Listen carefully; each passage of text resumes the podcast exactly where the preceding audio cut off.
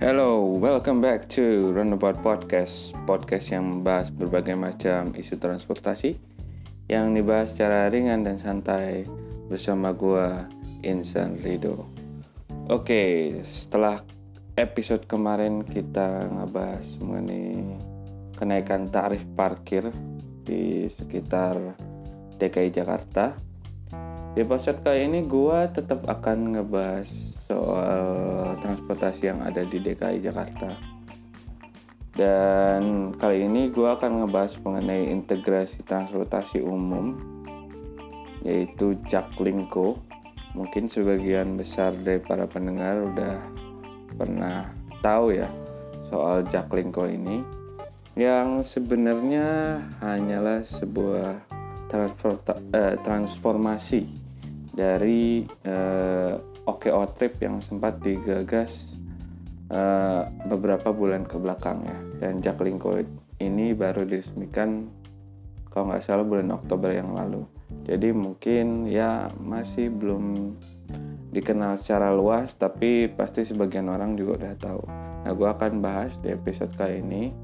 Semoga bisa ngasih insight baru dan ngasih pengetahuan dasar ya mengenai apa sih Jaklingko gitu, dan bagaimana impact-nya terhadap uh, transportasi sehari-hari gitu.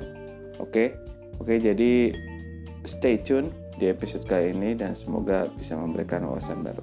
Thank you.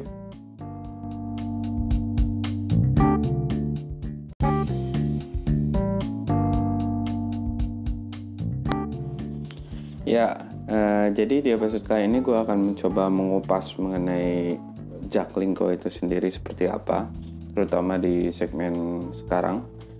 Jadi eh, Jaklingko itu sebenarnya sekali lagi adalah transformasi dari OK OTrip yang sempat digagas oleh Gubernur eh, Aris Baswedan dan juga oh, ex-wagub yaitu eh, Pak Sandiaga Uno beberapa bulan yang lalu.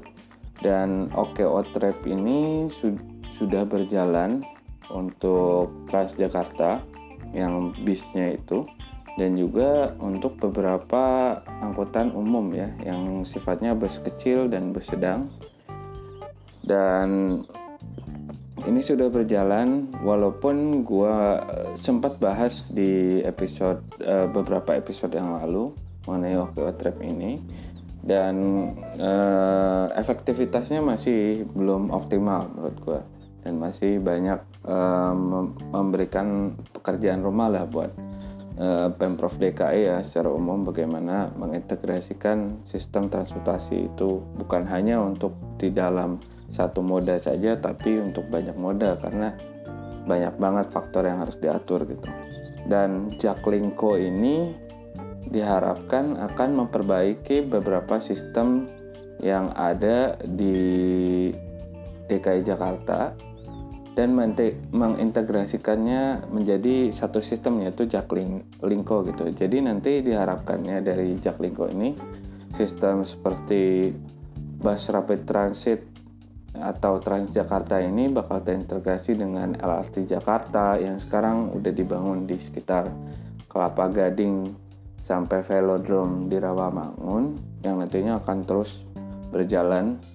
Dan juga hmm, sistem M R T Jakarta yang mungkin bakal jadi tulang punggung eh, transportasi umum ya nantinya di bagian koridor eh, sekitar Sudirman, mungkin sampai Blok M dan sampai Lebak Bulus ke sana gitu. Dan ini inisiasi yang menurut gue sebenarnya cukup bagus ya. Sebenarnya dari dulu juga OK OTrip gue juga cukup mengapresiasi sebenarnya, karena sistem integrasi ini akan mempermudah uh, penumpang untuk bisa uh, berpindah moda ya, melakukan interchange di stasiun-stasiun yang memang bisa mm, memberikan kemudahan interchange itu gitu. Dan tentunya dengan ada skema tarif uh, yang memang sudah diajukan dari uh, sejak OK OTrip itu bisa juga membantu. Jadi skema tarifnya itu sebenarnya cukup sederhana. Jadi selama uh, lo menaiki, misalnya lo satu hari menaiki uh, uh, TransJakarta atau transportasi yang termasuk dalam Jaklingko ini. Jadi selama tiga jam ke depan lo hanya membayar lima ribu rupiah. Jadi misalnya lo ganti dari TransJakarta, sekarang naik TransJakarta lima belas menit, setelah itu lo ganti lagi menggunakan K W K atau angkutan umum yang memang uh, sudah terintegrasi dengan Jaklingko, lo tidak perlu membayar sepeser pun lagi gitu. Sehingga ya uh, ini bisa membantu banyak orang, artinya untuk bisa menghemat biaya, mengurangi proses juga ya untuk uh, ya membayar lebih banyak dan mengumpulkan dananya.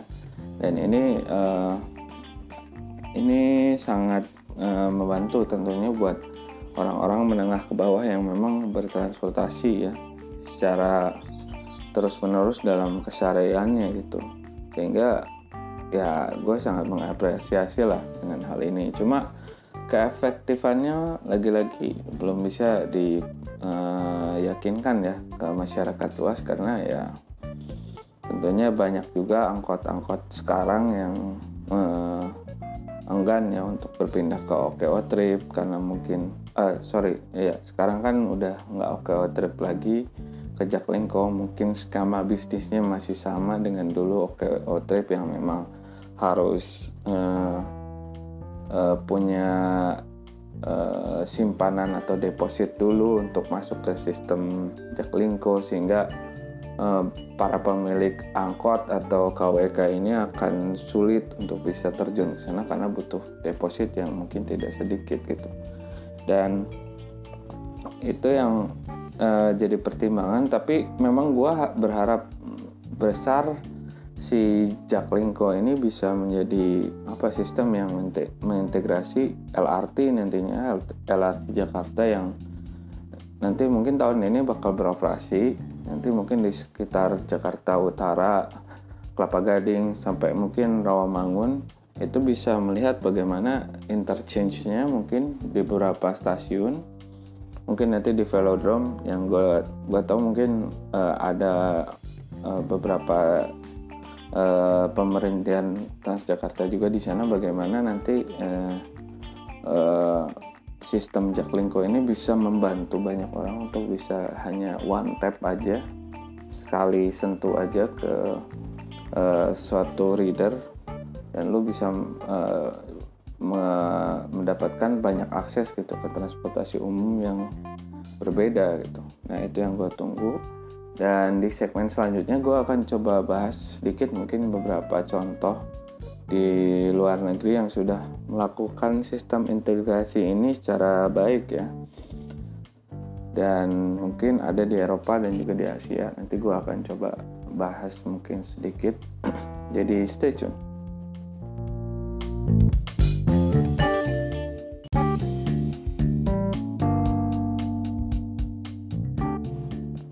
Oke, setelah tadi gue ngebahas mengenai Jaklingko seperti apa dan juga beberapa efek dan dampak yang bisa ditimbulkan dari implementasi Jaklingko ini, gue akan mencoba uh, membahas saat ini mengenai beberapa contoh yang ada di luar negeri ya, yang sudah diterapkan secara baik. Itu jadi Uh, beberapa memang banyak negara maju yang sudah menerapkan mengenai uh, satu kartu yang bisa menggunakan banyak transportasi umum. Sekarang juga sebenarnya kita sudah punya sih gitu, dan yang seperti uh, e-money atau segala macam, cuma memang dalam hal ini kita tidak bergerak dari sektor transportasinya dulu, tapi dari sektor perbankannya dulu. Sedangkan ada beberapa negara yang maju dan juga berkembang yang sudah menerapkan ini yang berangkat dari sistem transportasinya dulu gitu, bukan dari dari segi perbankannya dulu gitu. Dan salah satu contoh yang yang gue cukup familiar adalah uh, mengenai London Oyster Card. Jadi Oyster Card ini dikeluarkan oleh T F L atau Transport for London, uh, yaitu otoritas yang mengatur seluruh transportasi yang ada di London, baik itu bis, eh, kereta bawah tanah atau underground, dan juga beberapa ferry ya yang menghubungkan antara beberapa tempat juga. Jadi sistem Oyster Card ini sudah cukup lama, setahu gue mungkin beberapa dekade yang lalu ya sudah diterapkan, dan selalu ada uh, pengembangannya sampai sekarang. Jadi Oyster Card ini juga bisa lu pakai buat uh, beberapa taksi di London, dan juga bisa lu isi ulang dengan mudah. Jadi memang di yang gua lihat juga salah satu sistem yang ada di OK OTrip yaitu lu bisa bayar sekali dalam waktu tiga jam hanya dengan lima ribu. Lu bisa naik apa aja selama waktu tiga jam itu, bebas berganti apa aja. Dan yang ada di London yang menurut gue mungkin dicontoh dengan OK OTrip adalah mengenai hopper fare, yang kebijakan uh, hanya ya lu hanya membayar sejumlah uang saja yang lebih murah untuk bisa berganti eh, moda ya. Terutama yang hopper fare ini eh, yang dikeluarkan oleh eh, si wali kota London ini eh, Sadikan. Jadi lo bisa menaiki eh, misalnya Tube atau London Underground atau bisnya itu dengan lebih murah hanya dengan misalnya dua jam. Jadi dua jam lu bisa, eh sorry, satu jam. Sehingga satu jam, dalam satu jam perjalanan itu lu bisa ganti misalnya naik uh, kereta atau naik uh, bis gitu dalam waktu satu jam. Sehingga uh, ini bakal mempermudah orang buat berganti.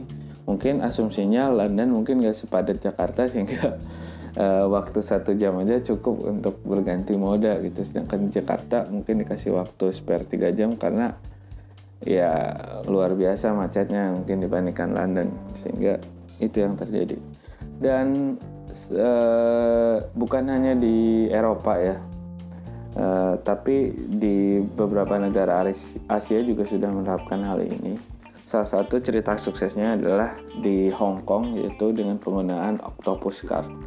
Octopus Card ini ibarat sudah menjadi uh, kartu yang multiguna dan juga kartu sakti ya buat sebagian besar warga Hong Kong, yang bisa lu pakai buat uh, naik kereta yaitu M T R Hong Kong yang dikenal cukup cukup baik ya, bahkan menjadi salah satu percontohan sistem M R T yang ada di dunia. Dan juga lu bisa pakai buat naik taksi, lu bisa pakai buat bayar di vending machine dan lain-lain. Dan uh, uh, M T R ini gua rasa harus bisa menjadi contoh yang baik juga buat Jaklingko, karena interoperability-nya sangat bagus sehingga bisa dipakai untuk banyak sistem, dan orang-orang pun bisa memanfaatkannya bukan hanya untuk sistem transportasi aja, tapi untuk hal lain seperti parkir dan lain-lain. Nah ini yang gua harap Jaklingko bisa mengcover. Gua harap dari dua contoh utama ini Jaklingko bisa menerapkan dengan kondisi yang ada di Jakarta gitu. Dan mungkin segitu dulu dari gua mengenai Jaklingko dan beberapa uh, sistem kartu untuk integrasi transportasi ini. Semoga bisa memberikan banyak uh, apa ya wawasan barulah buat para pendengar sekalian.